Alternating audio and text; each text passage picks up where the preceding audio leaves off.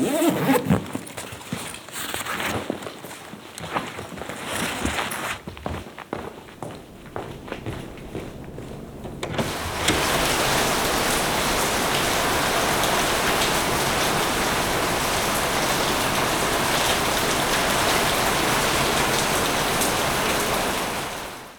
my name is Ben, and welcome to Field and Foley episode 8. Today we have an incredible guest with us, Mark Mangini, a legendary sound designer who has left his mark on some of the most iconic films in Hollywood history. With two Oscars under his belt for his work on Dune and Mad Max Fury Road, and more nominations to his name, Mark's career spans over four decades of creating amazing sonic realities for motion pictures. His passion for sound design also extends into the world of music. A talented guitarist and songwriter, he has composed pieces for several movies. In addition to his work in film, Mark is a frequent lecturer and a strong proponent for sound as an art form. He firmly believes that all organized sound is music and that his work is just as creative, manipulative, and meticulously designed as that of Beethoven or the Beatles. So, Mark, um, welcome and thanks for taking the time. Oh, thank you. It's a pleasure. That's it's hard to live up to that beautiful introduction. You've made me sound uh, important and intelligent. Thank you. Yeah, as I said, we we're gonna add that in post. Um, yeah, so um, I was really, I was really, really happy that you agreed to come on the podcast and, and share your knowledge with me because after I've seen um, Dune, I was uh, instantly like in love with the sound design. Um, I had the pleasure uh, fortunately to get in a, a, cinema with Dolby Atmos and in the original um, English uh, sound mix, which is ah. not that common in Germany, unfortunately. Oh, I'm curious. Are films usually dubbed in Germany? Yes. yes. So wow. Germany has a has a long history of dubbing, and they have a pretty good dubbing. But it's also, yeah, mm -hmm. for me as a sound guy, I want to get like the original mix, and I don't know what they've broken or changed when I have the German version. So, yeah, that's always a bit of a problem.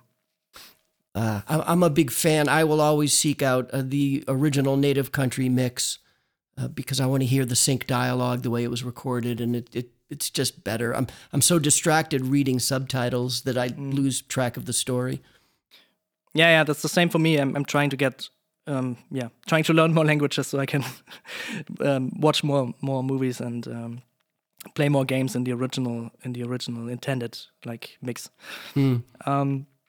Yeah, so the, the first question I really wanted to ask you is uh, not like the common question that always people ask you is how did you get started in the business? Because I hear um, that a um, lot. Thank yeah, you. you hear that a lot. It's like you got got onboarded and then people thought you were an animator, and that's that's a nice story. But what I really want yeah. to know and what I ask every one of my guests is why did you record your very first sound and what was it? Oh my God, you're the first person to ever ask me that, and um hmm, if I go back to my animation experience, we never recorded new sounds. We we mm-hmm. I, I, was a you know I was very young. I was 19 years old, and I worked in a a basement editorial department at a cartoon studio, and and it was such a factory, like an assembly line process that you just went to the library. And I didn't even have an aesthetic that I should record. All I knew, I, I had been trained by a by a a person who had been at the studio for decades, and this was just the way it's done. You you mm-hmm. were given some image, and and then you go to the library and you find the sounds and you edit them in. And we didn't have even a thought to go out and record new things. So it must have been, as I remember, my first feature film was The Final Countdown and my partners and I went out into the desert and recorded a Cadillac. We recorded a Cadillac because that car was featured prominently in the film. Mm-hmm. And what else did we record for that? It, it might have been a car. Yeah, it might have been a car. That's interesting. And and what prompted you to like start to record your own sounds? Was it like you, you wanted something specific, so you had to do it yourself and you couldn't find it in a library, or was it just like the opportunity with a bigger budget? No, it really started as a, a design aesthetic that my partners and I, I, I had two partners, Richard Anderson, very famous sound designer and sound editor who won an Oscar for Raiders of the Lost Ark, mm-hmm. and Stephen Hunter Flick, who also won an Oscar for um, Speed and for Poltergeist. And we we formed a partnership early on in the early '80s, and it was just something that the three of us understood that having the three of us come from um, not well regarded sound shops, um, we knew that fresh recording was the secret to successful soundtracks. It, it, it, it, it, it signified that we, we had a custom or bespoke approach to our work, and that's what we wanted to be known for. We didn't want to be just another sound shop that had a good library. We wanted to record as much new material as possible to make the movie sound as fresh and as new as possible. So it was simply a, a choice we made to, to differentiate ourselves from others and to take greater pride in our work. That being said, uh, the three of us, myself included, loved being out in the field. There's something, eh, as a sound designer, even to today, I would say my favorite part of the process is getting out of the studio and being outdoors or indoors, but with some some object some objective and a microphone in my hand, mm-hmm. and that's exciting. The, the, the, just the process of meeting people and making the plans for where you're going to go and record and how you're going to secure that object or thing or vehicle or environment to capture. Uh, and the complexities of that are just fun. yeah, I can absolutely re- relate to that because that's also my my approach. And um, it's interesting that you say that uh, in the beginning, yeah, it was like a factory, and you you got the library sounds because I'm I'm seeing the same with video games. It started out um, that normally video games would use either just stock sounds or if you had a sound designer, it was basically just pull everything as quickly as you can and just maybe combine it and, and make something on the on the computer. Yeah. But um, yeah. what I really want to like really bring into my work is that I always record sound, custom sound for every game, and make that mm-hmm. part of my yeah of my aesthetic, just like you said. So um, yeah, yeah, I also saw in your resume that you worked on video games in the beginning, like Unreal 2. I really remember that one from my childhood. So, how did you come to to work in video game sound? I I'll tell you in a moment, but I want to respond to something you just said that I think is really fascinating. Mm-hmm. It, you know, it's it, it's understood and accepted in the visual side of our industry that if you were making a new game or even a new movie, um, to create the look of something, you mm-hmm. must design from scratch. You must invent the look of a visual effect. But uh, on the sound side, um, it's not as it's it that that aesthetic isn't as revered. It, mm-hmm. It's acceptable to pull a sound from a library for something you've never seen before. But can you imagine in a movie like a, a Star Wars or a Star Trek or a Dune to pull a stock shot and yeah. insert it for a, shot of the desert or a shot of space? No, you make it because it needs to befit the the custom nature of the project you're on and I think that's an important design aesthetic for all sound designers to adopt as much as possible. So, um, to answer your question, I owned a very successful sound company, three sound companies, in fact, in the uh, 1980s, 1990s, and early 2000s. And we wanted to reach out, we wanted to offer our services to as many markets as possible, as much as a business decision as it was to expose ourselves to a new a new way of working. Mm-hmm. And our in-house salesperson reached out to the various game companies and said, "Hey, uh, we, we've got this team here of Academy Award-winning sound editors and sound designers. We'd like to offer them uh, to you for you know a future game." Mm-hmm. And that eventually paid off uh, with you know a few games coming our way, and and it just came about through a sales effort. Oh, that's interesting. And um, yeah, but then uh, what I also want to know is why um, did you decide to like stay in movies and not go more into video games? Is it like the general? I mean, it's it's a different beast because it's not linear. It's like dynamic sound. You have a lot of just mono sounds Yeah. that you that need to work in different conditions and different times. Yeah. You, know, you, you don't have like a timeline, but um, Right. yeah, that's that's what what's interesting to me is um, is it like movies was your love and then you stayed with that? Um, do you miss video games at all, or do you see yourself doing something in the future? Um, there's a lot of questions to answer Yeah, there. First is my first and still main love is narrative cinema. hmm Um, that, I, I dreamed of working on movies. Now, remember, I'm a lot older than you are, I imagine. I'm 66. And when I started in the industry, video games were about as advanced as, as Pong hmm or, and, and then in, early in my career, you know, Mario Brothers. And there wasn't a, a sound aesthetic per se, clearly for music, but the sound effects were usually internal noise generators in the games. And Yeah. there wasn't anything to aspire to. But in the early uh, mid 70s, there was there was just so much to aspire to in terms of sound, including movies like Star Wars and Apocalypse Now, that there was a great deal. There was a great reason to want to be in movies and see what I could prove um, in my endeavors.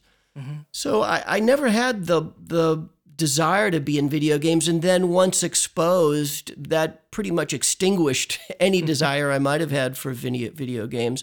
Mainly because, and this may be indicative of my early experiences, and maybe it's very different now, and I, I'm sure it is.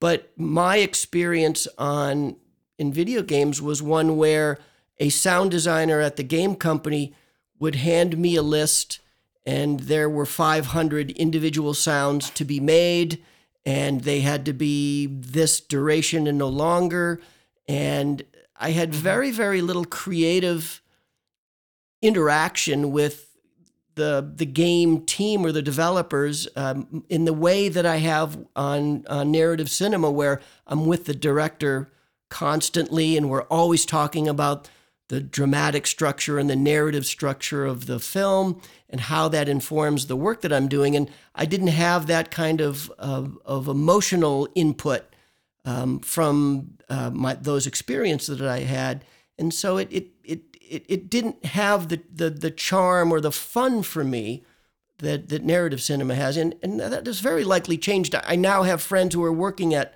the game big game companies now, and their budgets are extraordinary, and they they're given long gestations, and they have a great deal of creative freedom to build. But it's I don't know, it's it's just not as fun for me.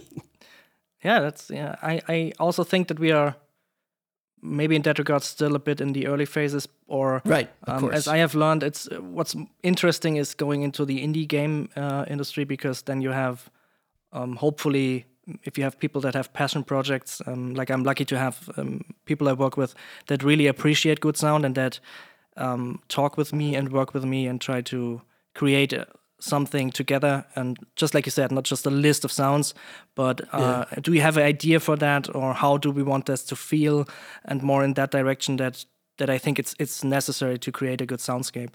Um, Yeah, I I think that's really important. And and my mates who are in the gaming field, I'm envious of because their budgets are much larger than mine, and their schedules are much longer than mine.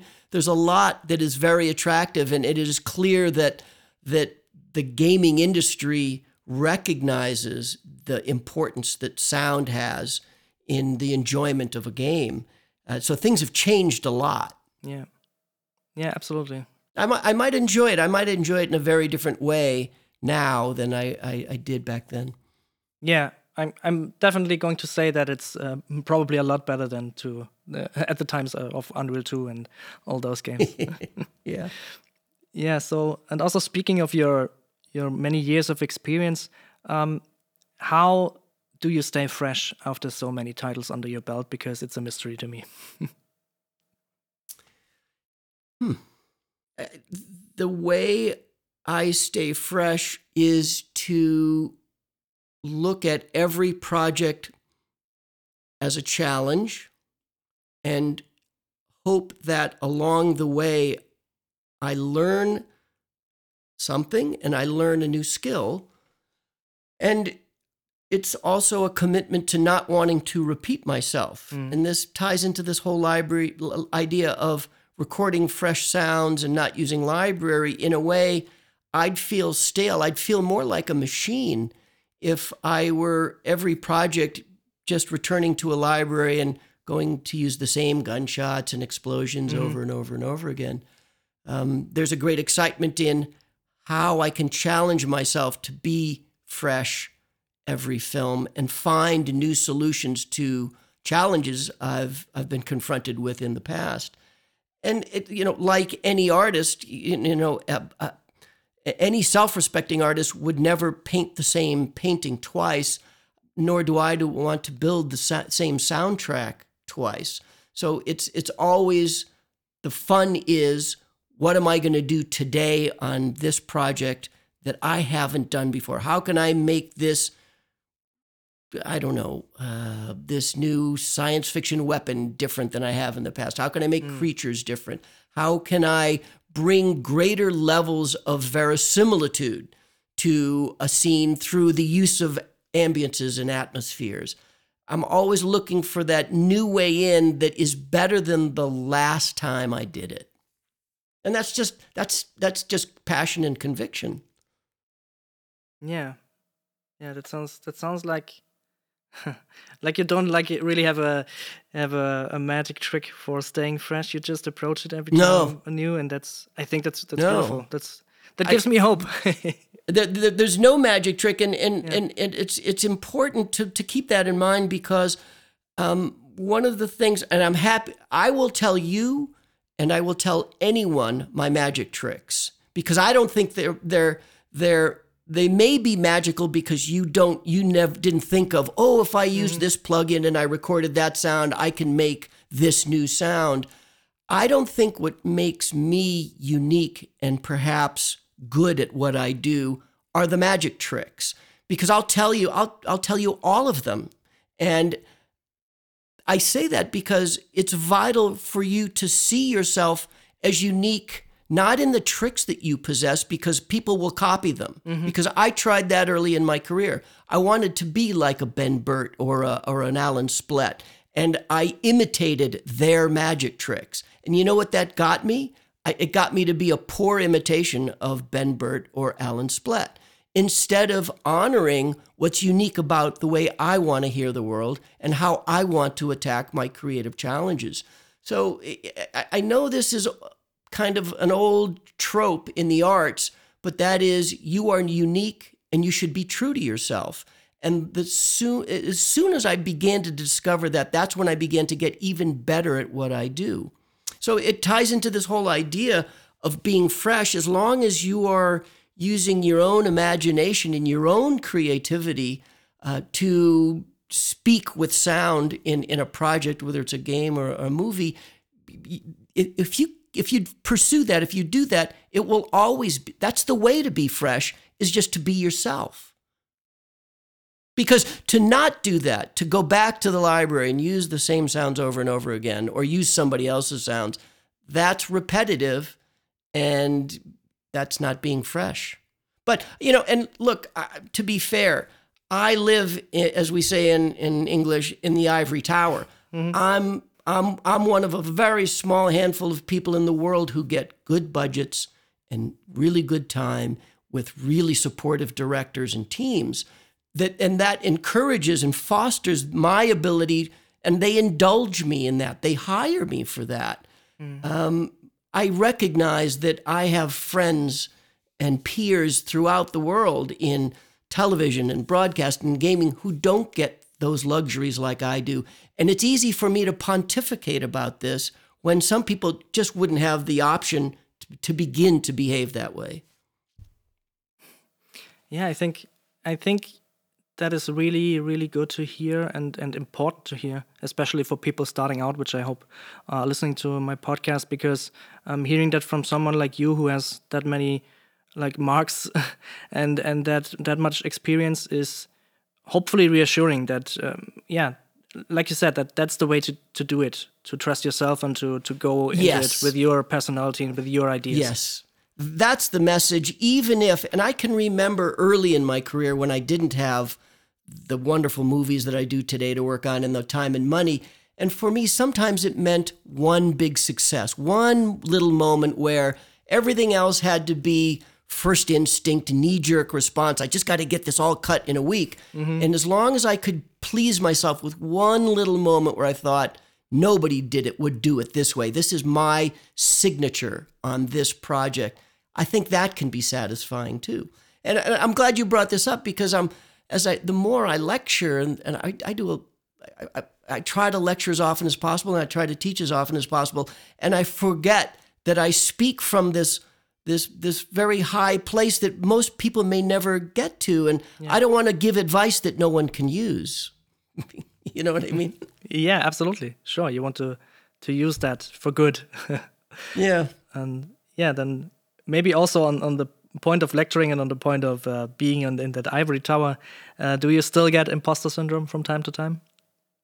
Every, every there is hasn't been a single project where i haven't felt um, anxiety at the beginning of the project and wondering whether I was the right person for the job and wondering how I will ever complete it. It, it I, because I make every film a, a project where I'm starting from the beginning. I'm starting from scratch, as we say. I'm mm-hmm. starting mm-hmm. with the tabula rasa, the blank slate.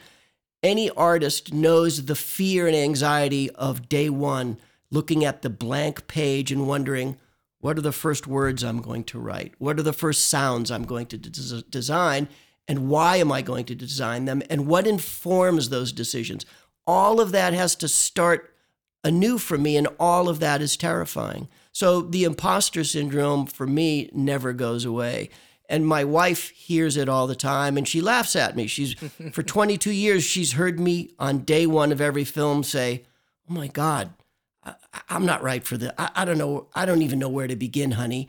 And she laughs and she says, Mark, you say that on every single mm. film, and somehow you manage. yeah.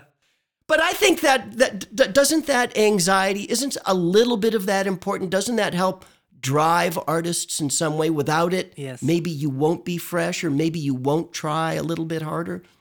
Yes, absolutely. That's what I what I just wanted to say. I think that's that's an important driver to have because yeah, that that anxiety. I know it doesn't feel great, but mm. it's somehow no matter to whom I talk, it doesn't matter what kind of business he's in and how how how much yeah, like you said, how much years of experience you have. You always get this, and I think I think it's a mark of you're on the right track. Um, yes, that's also very important to to don't lose hope and just yeah, just just start. Maybe the anxiety should come if you don't have the anxiety. Maybe if you don't feel anxious, you should yeah. feel anxious because then you maybe you're not motivated. yeah, you get imposter syndrome that you don't have imposter syndrome. That's yeah, exactly. That's really good. okay, so and, and speaking from that point of the clean slate and the new project, and you got the imposter syndrome. So how do you approach? I mean, of course, you always try to do something new, but have you some kind of I wouldn't like say techniques, but but some kind of things that help yourself get to those first words on the page to maybe try something some some ideas that that maybe help someone else for that blank page? Sure. Um, i find that the best way to get started is through two or three techniques that I use often that start with reading the script and trying to understand the film from a dramatic perspective. Because ultimately, a director is trying to tell a story, and I, as a sound designer, am trying to tell a story, or I'm trying to tell the director's story. And if I don't understand the dramatic beats within a film, I don't know how to begin the process of designing because I don't know why I'm designing. So the, mm. the, the first questions to start to ask are not how am I going to make these sounds, but why. And the why questions are all answered by what's happening in the narrative. If you understand the characters, you understand their motivations, if you understand who the protagonist is and what they're trying to achieve and what their end goal is. And if you understand the story arcs and you understand the, the, the story structures, mm. um, all of that information begins to inform the kinds of sounds you're going to make and how you're going to make those sounds. And what that then creates, I believe, for me, is um, a set of restrictions. And this may sound very odd. We all have this kind of like, loose, crazy idea that we should be, and we are essentially free to do anything. Mm. But I find um, just as a, a, a writer creates a structure within which they write, so too should a sound designer con- create a structure within the, which they are going to design. And that means creating some parameters. Uh, a, a good analogy is the way that painters will often approach a painting by developing the color palette first. Before brush goes to canvas, mm-hmm.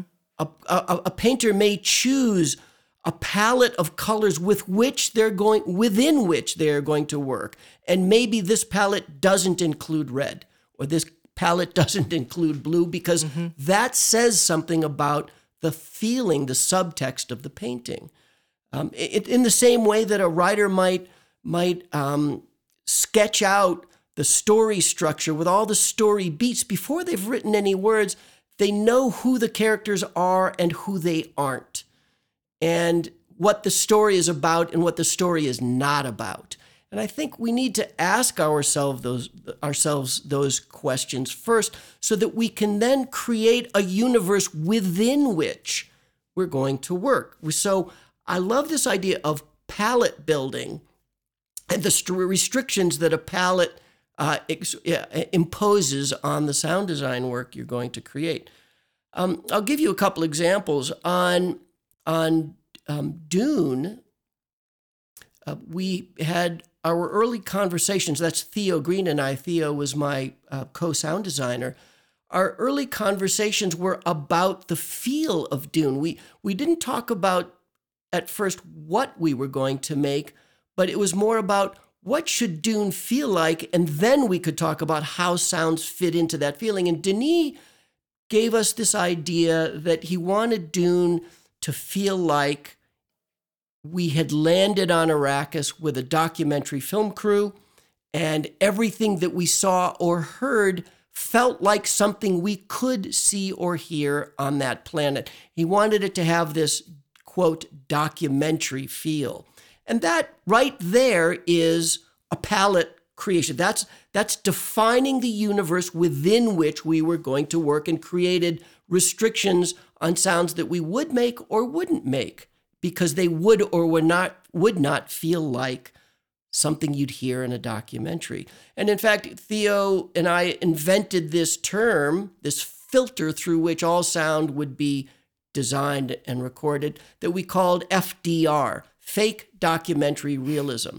Everything had to because this of course isn't a, do- a documentary, yeah. it's a narrative film science fiction. There's nothing documentary about it, but we wanted to, to feel as if it were a documentary. Mm-hmm. And so one of the purest restrictions was every sound should be start life as an acoustic recording because anything within a documentary would have been captured by that sound person with a boom pole and a shotgun mic wherever they they they went. Yeah. And we we imposed that restriction on the design, which is to say, you know, every sound designer in the world understands the fun and the joy of going out and capturing a real acoustic sound and then bringing it back into the studio and tearing it up and turning it into something uh, that could be that doesn't reflect something that exists in the real world. So this was our process for Dune.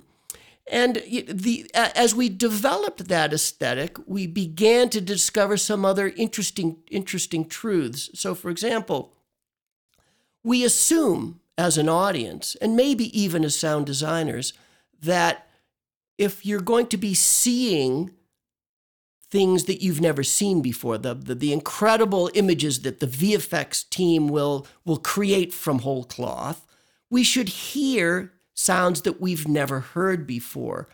And, and to that extent, science fiction has been, um, for better or for worse, um, the repository of a great deal of synthetic or synthesized based synthesizer based sound creation because mm-hmm. synthesizers don't sound real to us they don't live in an acoustic world although they can and we can make them sound that way but we felt as though too much of science fiction sound it was a trope to use electronic sounds and synthesizer sounds as a way of defining science fiction because that to us put threw us back 20 years in the development of sound for science fiction. So part of our aesthetic was no synthesizers. And in fact, of the 3,000 or so synthesized, uh, excuse me, um, bespoke sounds that we created for the film, only four or five actually started life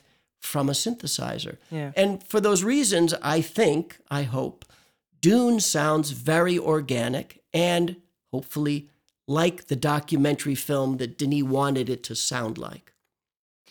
Absolutely. I, I can just attest to that because I saw the movie first and then saw like all the behind the scenes stuff, of course, because I was obsessed with it.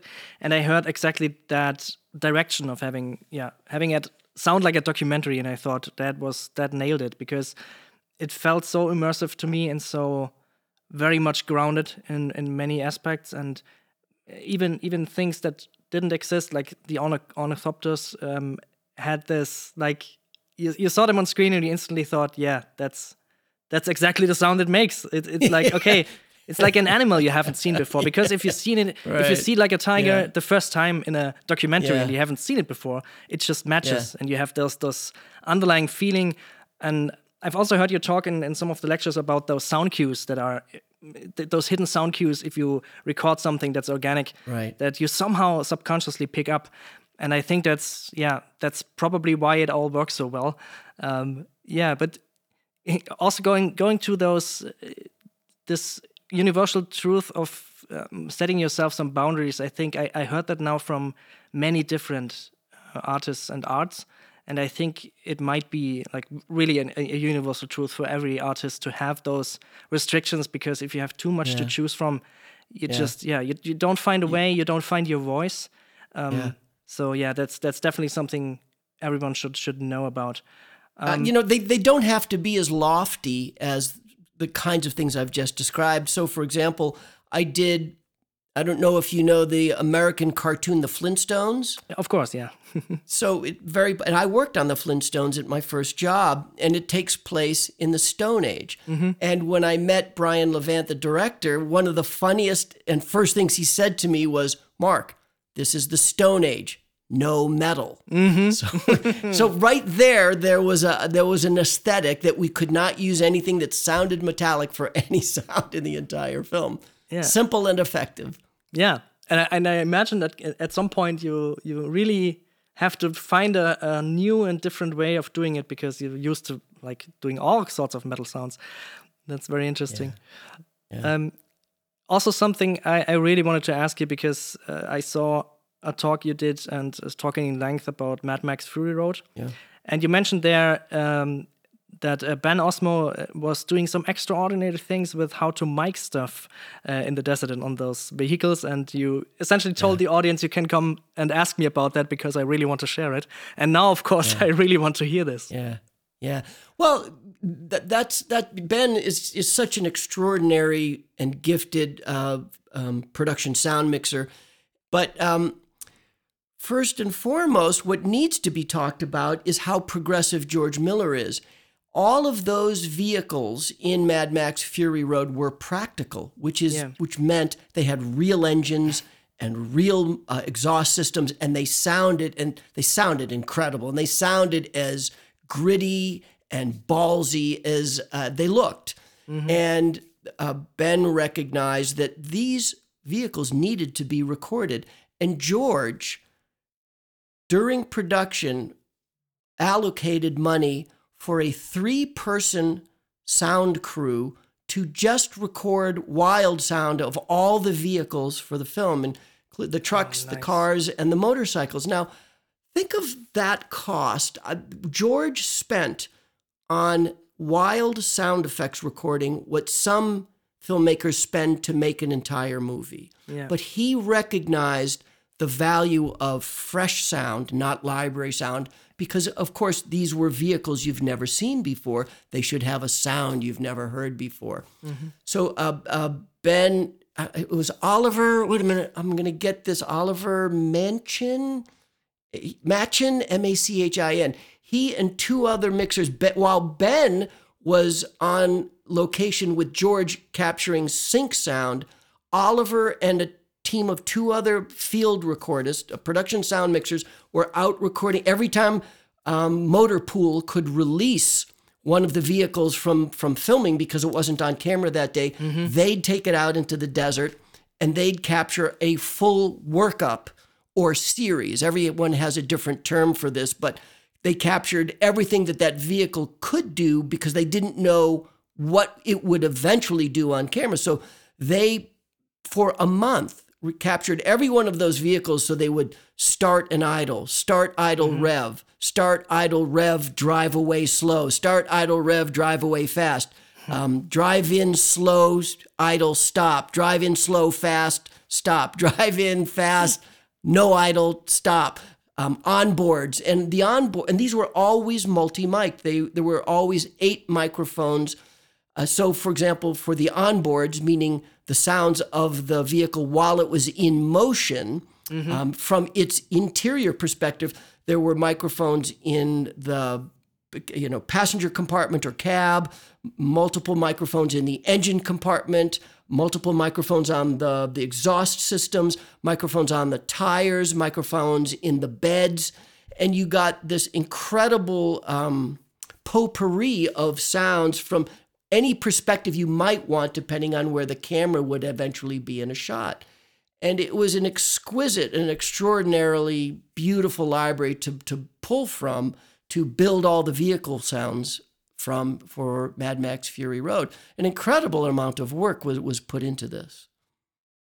Yeah, that, that sounds like a dream. You have your own library just for those special special vehicles. That is that is amazing. Probably a lot of yeah, fun to work with. you yeah. know, I I want to tell this story because I want filmmakers to hear this bec- because arguably sound was a big part of Mad Max Fury Road's success. And if you want a movie to sound great, you might think about allocating some budget to capturing these sounds on your production and these are the kinds of results you can get. Yeah, absolutely. That's uh, also something I always try to advocate, and um, I think this this quote is I think from Steven Spielberg that uh, sound is fifty percent of a movie. I think it was it was his. George Lucas. oh, George Lucas. that. Ah, I'm gonna fix that in post, so I don't Yeah, look. down. please fix that. No, I'm gonna leave that in. That's fine. Um, yeah. and it's it's very important to to always propagate that and it's it's it's cool for me to when when I meet people and I tell them yeah I do sound design for video games and for other stuff that they are interested because they normally you don't meet sound designers and people that go out into the forest with microphones or into the rain Right. and yeah. that is something that I always try to like really push this idea that um, think about your favorite movies or your favorite video games and I think especially because I come from video games, I, I have this this perspective.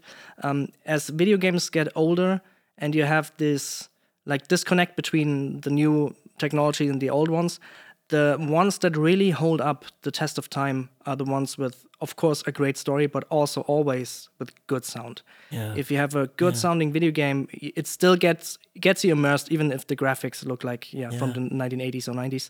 You know, that's a really important a little. Um, let me sidetrack just for a 2nd because you said something beautiful earlier about uh, Dune and the ornithopters, which was of oh, of course that's what they sound like.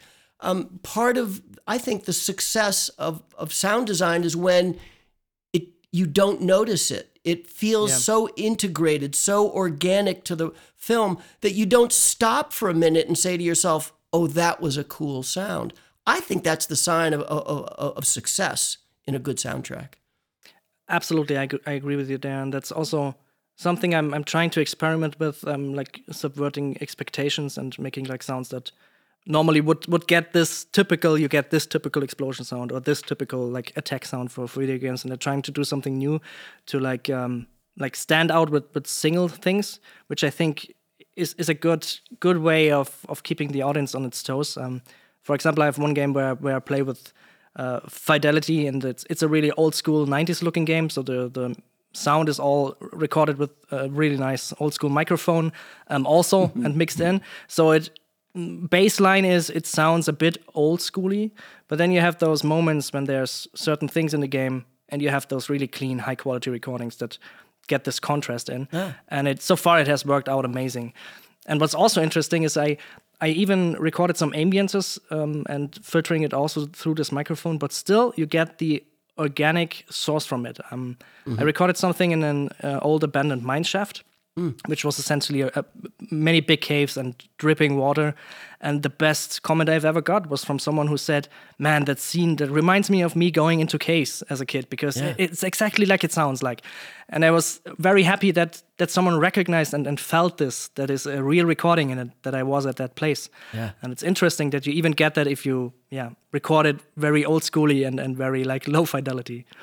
Well, but think about what you're saying about sound recording and fresh sound recording. The reason is that you cast a location that perhaps looked and sounded like what you were seeing on screen. And yeah. that's what we do when we go out and record is we we we we are thinking about the project that we're on and performing sound in front of the microphone or casting a location in a way that is much closer to the project than what a library sound might have, and therefore it just feels like it fits better.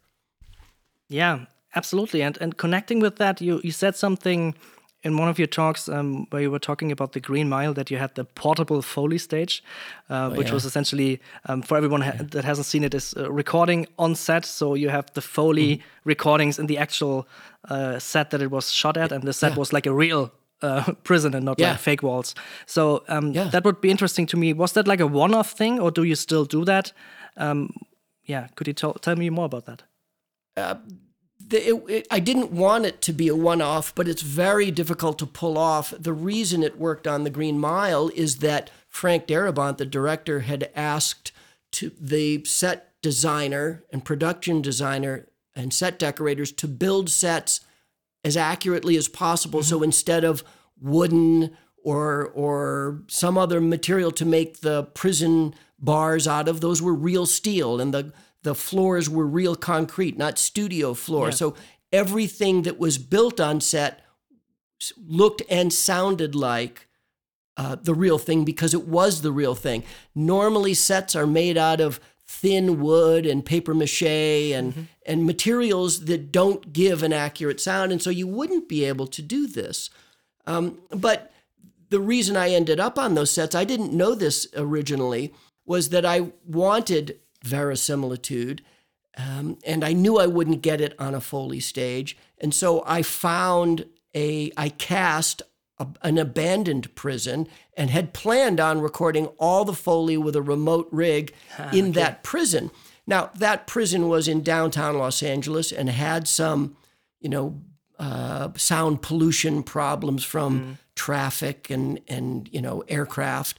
But I was willing to live with that uh, and shoot a little bit longer while we waited for, for traffic uh, because I was going to get a great acoustic sound. And then when I presented this to the producer, the producer said that, um, Mark, you, don't have to do all of that. We have all these sets built to specification. Why don't you just come to the sets? They're still standing. And so we built this, John Roesch and his team, uh, John Roesch was our lead Foley artist, um, built a, a fiber optics cable system between the sound stages and his Foley stage, his recording room and developed a, a, a special video interlink and then a, a, a, movable video monitor on a stand. They could move it all around this, the sound stages depending on what set they were on. And then they would do, you know, real, um, real foley, what we now call mofo or mobile foley. and you know, if, if if the character had to walk down the Green Mile for thirty feet, that's exactly what the foley artist did, and it had all that rich, believable, truthful acoustics that that that that, that we wanted it to have instead of walking in front of a microphone in place and then putting some kind of reverb on it. So it was, it was highly successful. And since then, um, I've been working with Andy Malcolm in Toronto, Canada. He's got a beautiful uh, Foley um, set of studios, and they do something very similar, which is that they do acoustic based movement Foley. If they need to walk away from the microphone, they walk away from the microphone.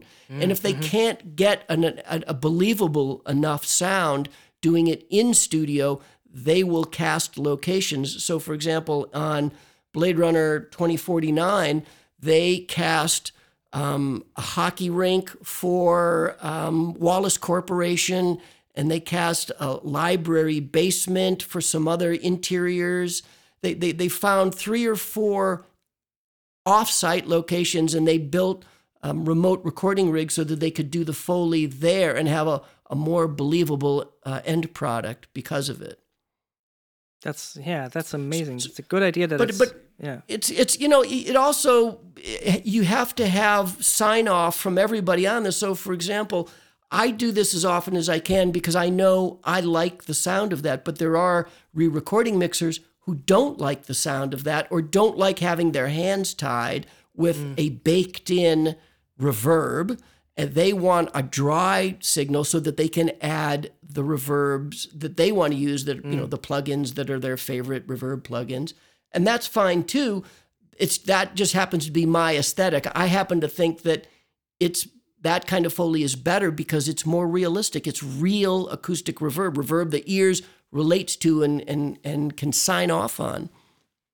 Yeah yeah, and maybe also on the topic of of recording and also mobile recording. Um, you already said that you also like to go out and record, and that's one of your favorite things. Um, also mm, my favorite yeah. thing to do because it's yeah. it, it, really it gets you out of the office, it gets you into, into another space, yeah. into another headspace. Also, yeah. Um, I think it's the best thing about our job, honestly. And um, yeah, when when you're out on the field recording stuff, do you have like favorite microphone types or setups? And I'm asking because mm -hmm. lately, for example um, what I always is in my bag is a contact microphone because it doesn't matter if the noise pollution is there, you can always get something interesting. Yeah.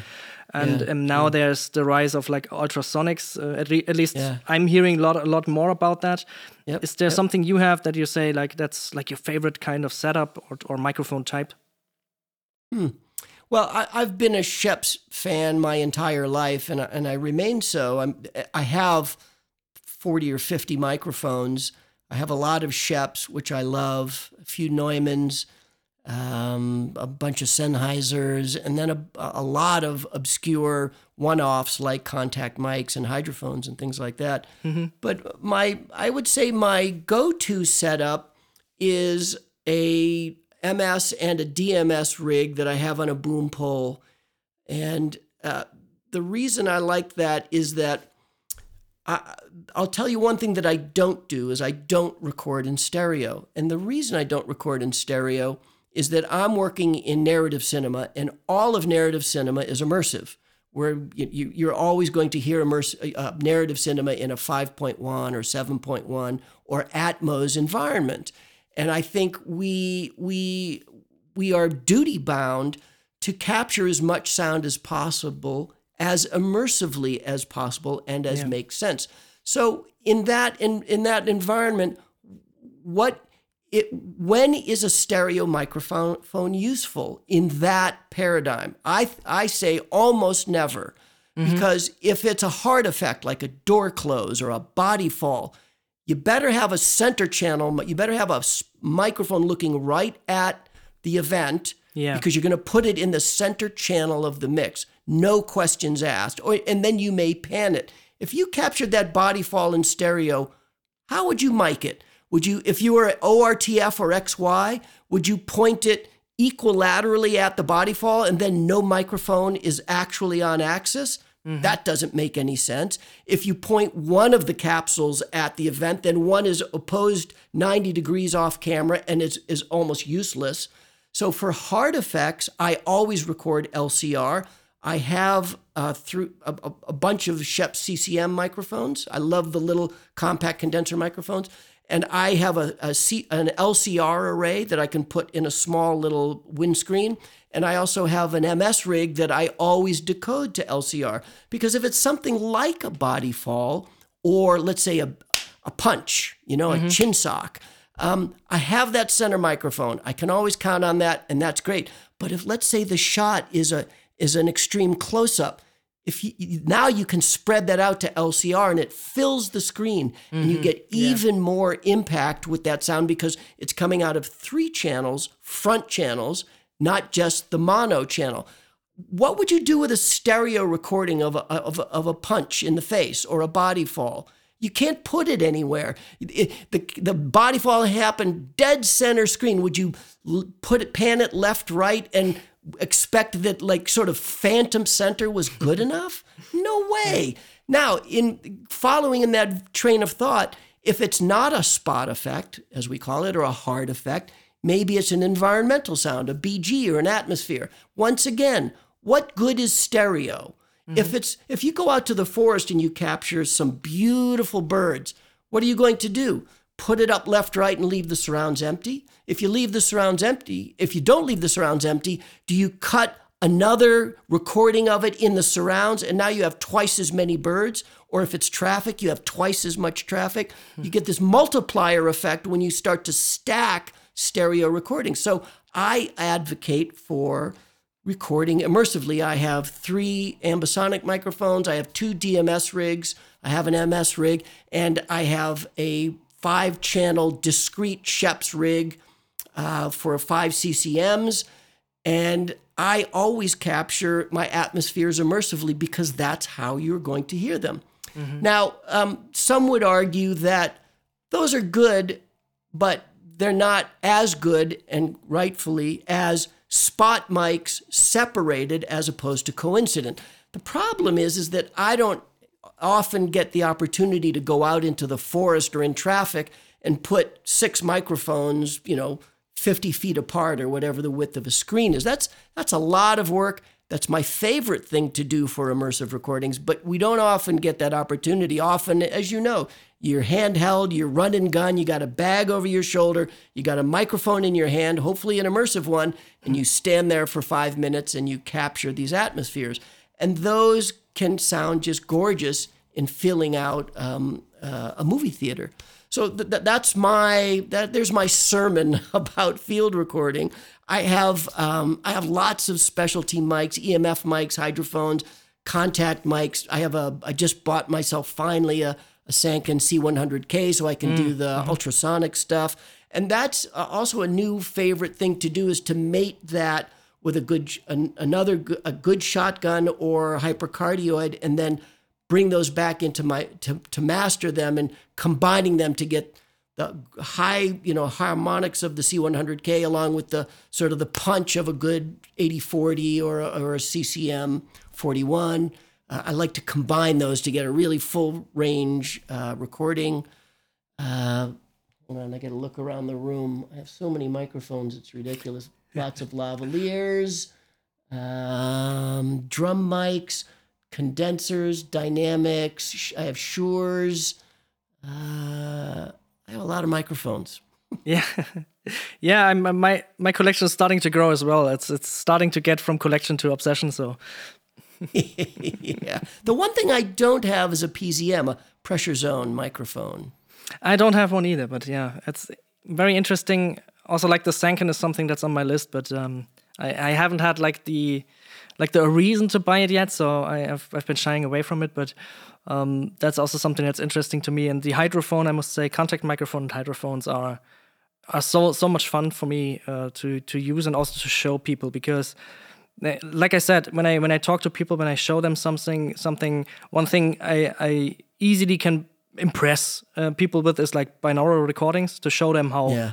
How interesting sound is like a really like a really simple thing like someone knocking at, a- at a door and people are thinking it comes from behind them it's always a shocker. Yeah. and then the other thing is of course contact microphones. Like um, how much surfaces ring for like a very long time when you put a contact microphone on them. Mm, yeah. and people get interested and try to experiment and then they're realizing it's like in half an hour and they just played with my microphone for half an hour. Yeah. so yeah those are those are my go-to things. And also a parabolic mic is Yeah. is my yeah one of my favorites because I'm I started to get into bird recordings first, like single Hmm. shots, because that's what I need for my work for for video games. I need a lot of mono sounds that are really clean, that Yeah. then can be put in like some kind of convolution reverb and some kind of um, yeah points that Yeah. are moving there. So Yeah. um, I don't really have a lot of opportunity to do surround recordings, but that's also Hmm. something I want to get into.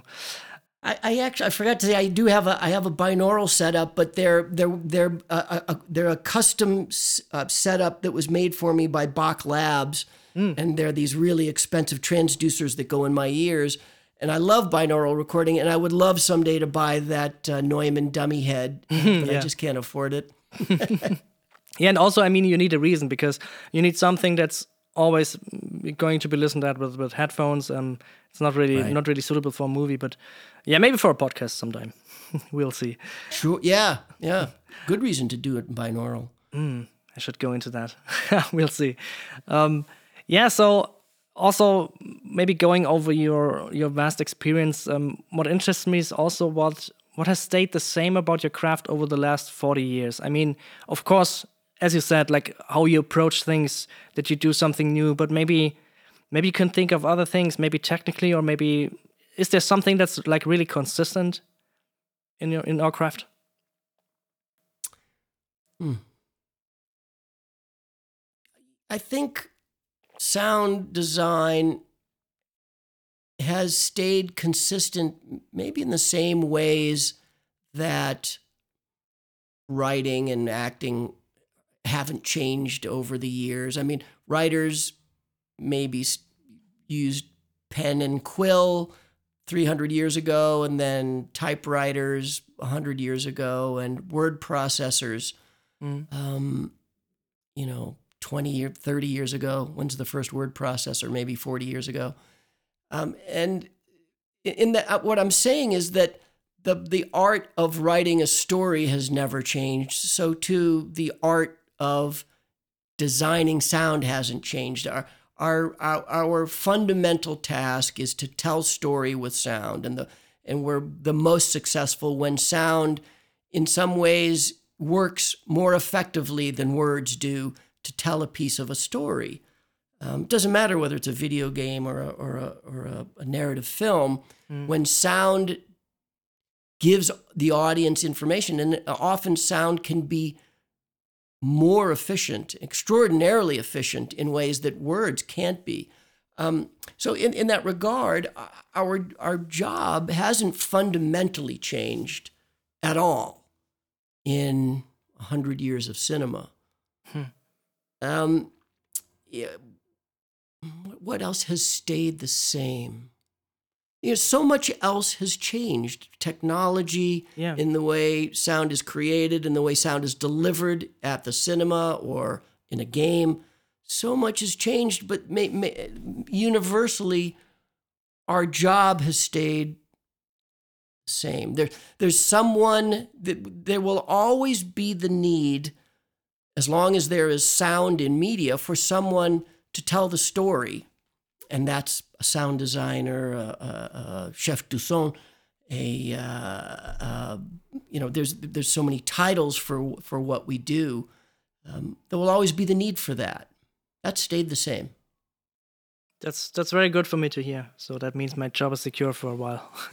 Well, I don't know if we're going to get into AI at all, but Yeah. now the, the, the discuss, everyone's talking about the ability of AI to generate imagery, text, words, performances, music, and and even sound effects. I suppose I haven't Mm. Probably, yeah. seen that yet, but I'm I, I know it does exist. I've seen experiments done at MIT, Massachusetts Institute of Technology, where they have a um, an object recognition algorithm for visually that it, that will um, see something on screen and then synthesize using artificial intelligence the thing that they think it is. So if it sees an image in in the the video imagery of a bus or a dog, it it it, it compares it to a, a, a bank of other similar images and knows the sounds associated with those images and then synthesizes those sounds and synchronizes them.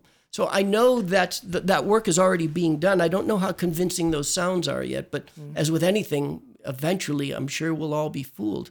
As you know, there is yeah. a lot of work being done on AI voice generation, and with enough modeling, and even Google even now says, and, and I think also Adobe says they only need something like 10 seconds of a sample to do voice modeling and imitate someone else's voice. Yeah. Yeah, I can attest to that. I, I have a bit of experience with that. I'm trying also to keep up with that because I have an IT background. So um, ah. that's ah. interesting to me. And I also try to understand what's happening.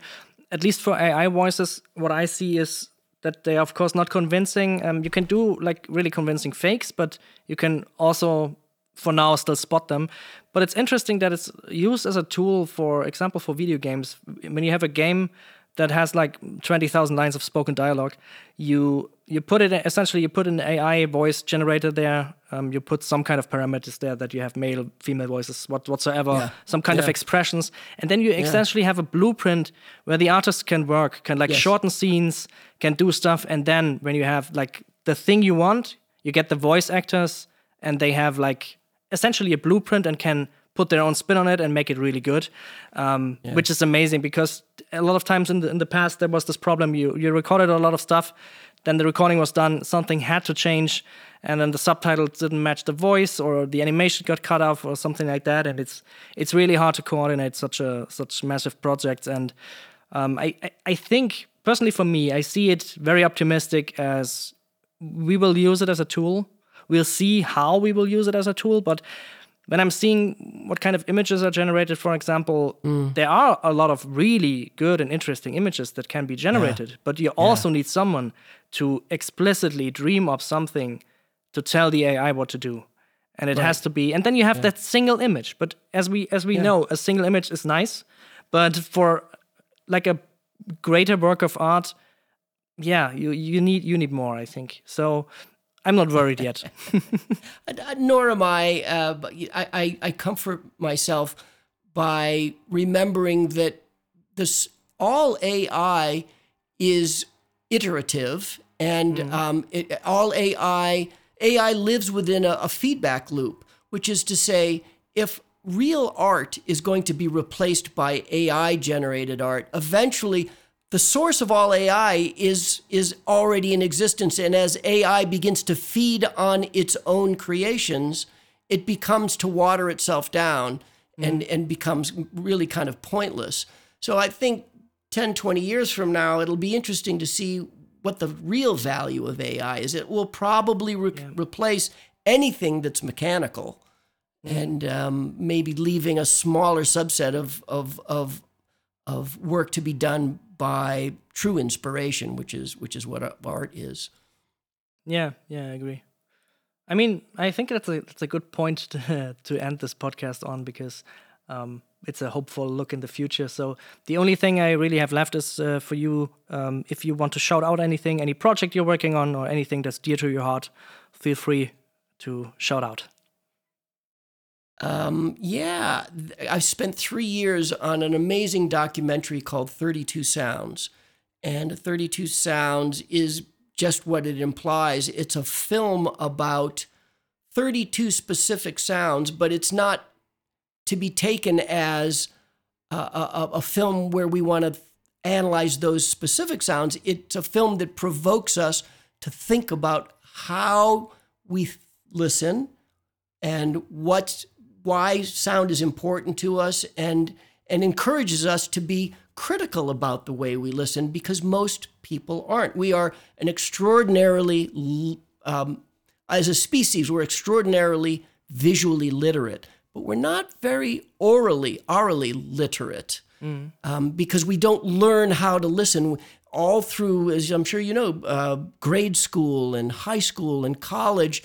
Um, we learn how to see and we learn how to interpret what we see. But except for the musical arts, perhaps, you know, you go to Juilliard or a famous yeah. music school, we none of us learn how to listen and how to um, be critical about how we listen and the importance of sound in the way it affects our everyday lives.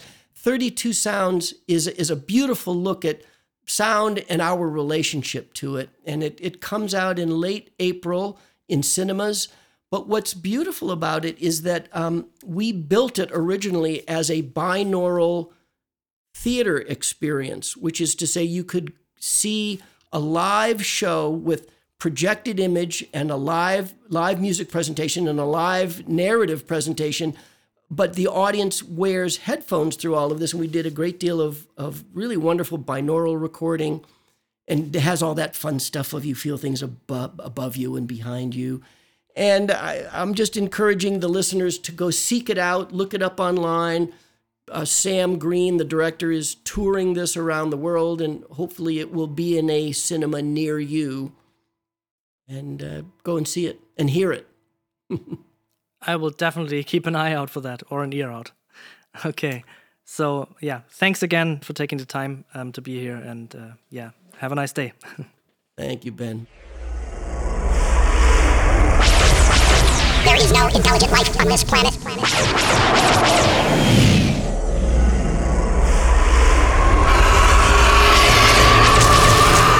Earthlings must die. Take me to your leader. Looking for more audio related podcasts to listen to? We're part of the Audio Podcast Alliance, featuring a hand picked selection of the very best podcasts about sound. Be sure to hear the latest episodes from our friends in the community at audiopodcast.org. And if you've enjoyed this episode, please consider supporting on patreon.com slash fieldandfoley or ko-fi.com slash fieldandfoley, where you gain early access to episodes in lossless format and can submit questions for our guests. Thank you for listening.